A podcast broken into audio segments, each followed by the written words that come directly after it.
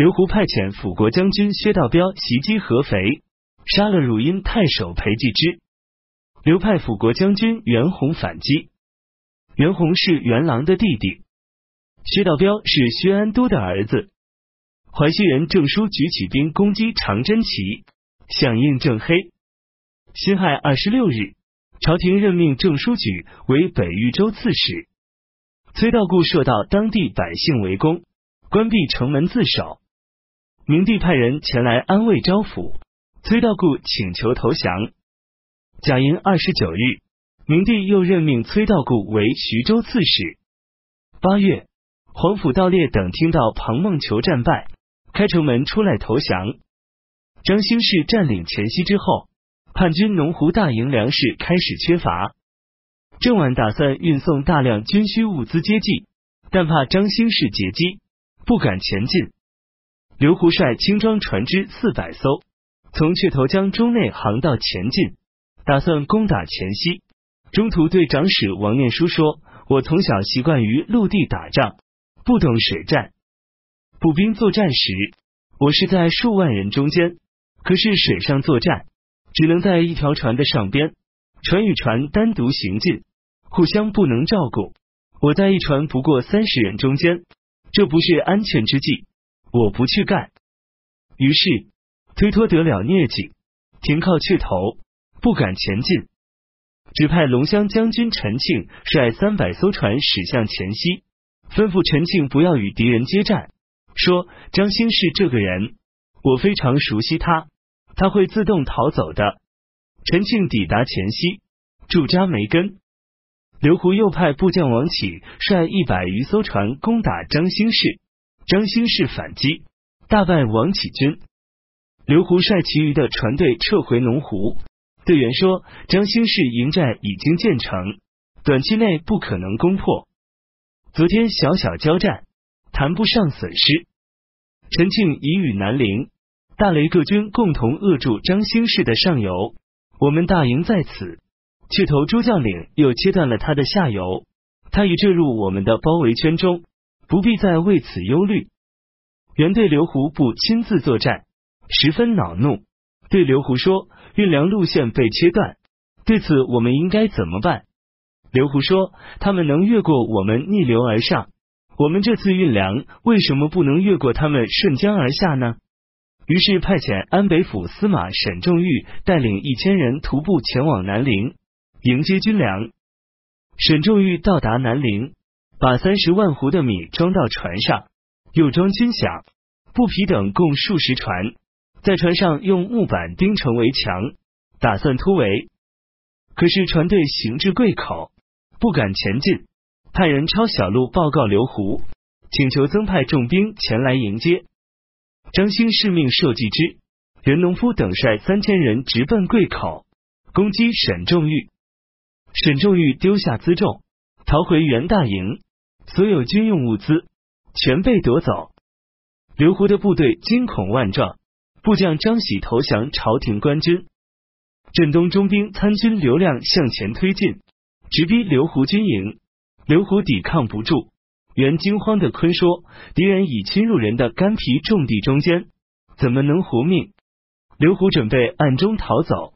己卯二十四日，谎报袁说：“我打算率部骑兵两万人到上游夺回黔西，并运回积存在大雷的余粮。”要求员挑选马匹，全都配备给他。当天，刘胡丢下员，直奔梅根，先命薛长宝征集船只，又命南陵各军全部出发，纵火焚烧大雷各城而逃。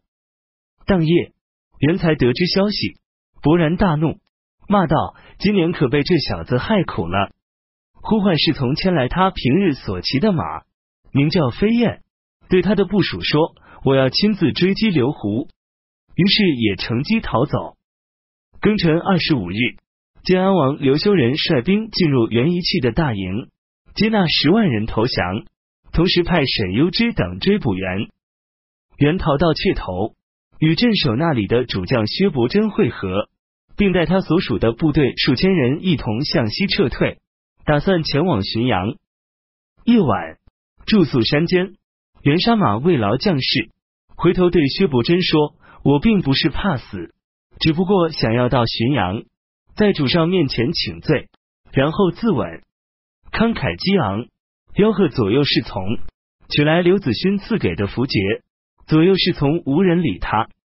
等到天亮，薛伯珍请求与他单独谈话，遂砍下猿人头，前往前西，向君主襄阳人于战之投降。于战之斩薛伯珍，连同元的人头一起上缴，作为自己的功劳。刘胡率两万人奔回浔阳。谎报晋安王刘子勋说，原已经投降，全军溃散，只有我率领我的部署单独逃回，应紧急采取措施，决一死战。我暂时驻防彭城，誓死效忠您。于是率船队从江中外航到西上，连夜直奔绵口。邓婉听到刘胡逃走的消息，惊恐忧虑，无计可施。急忙召集中书舍人楚灵嗣等策划对策，大家都不知如何是好。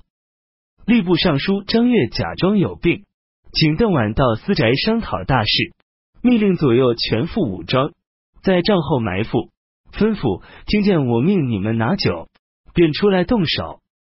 邓婉到后，张悦说：“你当初第一个坚持称帝，今天是以吃紧，你有什么办法？”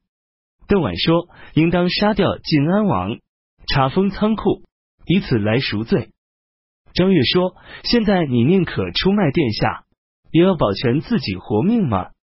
于是呼唤拿酒。张月的儿子张巡提刀冲出，砍下邓婉人头。中书舍人潘新之听说邓婉被杀的消息，率兵抵达张悦家门。张悦派人告诉潘新之说：“邓婉打算谋反。”已经斩首，潘新之才撤回。张悦逮捕了邓婉的儿子，一并杀掉。张悦于是单乘一只小船，提着邓婉的人头东下，向朝廷建安王刘修仁投降。浔阳大乱，蔡纳的儿子蔡道渊原被囚禁在浔阳专门制造兵器的作坊里，这时挣脱枷锁，进入浔阳城，逮捕了刘子勋，投入大牢。不久，沈攸之等大军抵达浔阳，杀掉刘子勋，把人头押送到建康。刘子勋时年十一岁。当初，邓婉派遣临川内史张嫣从鄱阳山路进入三吴，驻扎在上饶。听到刘胡战败，张燕部队的副统帅鄱阳太守费烨杀掉张燕投降。张燕是张畅的儿子。废帝在位时。读书人或在职官员为了避免灾祸，都打算离开京师，远到他昆乡。到今天，流离失所、遭受祸难、侥幸生存的一百人中，不见得有一人，大家这才都佩服蔡兴宗的先见之明。九月壬辰初八，明帝任命山阳王刘修为荆州刺史。癸巳初九，解除戒严，宣布大赦。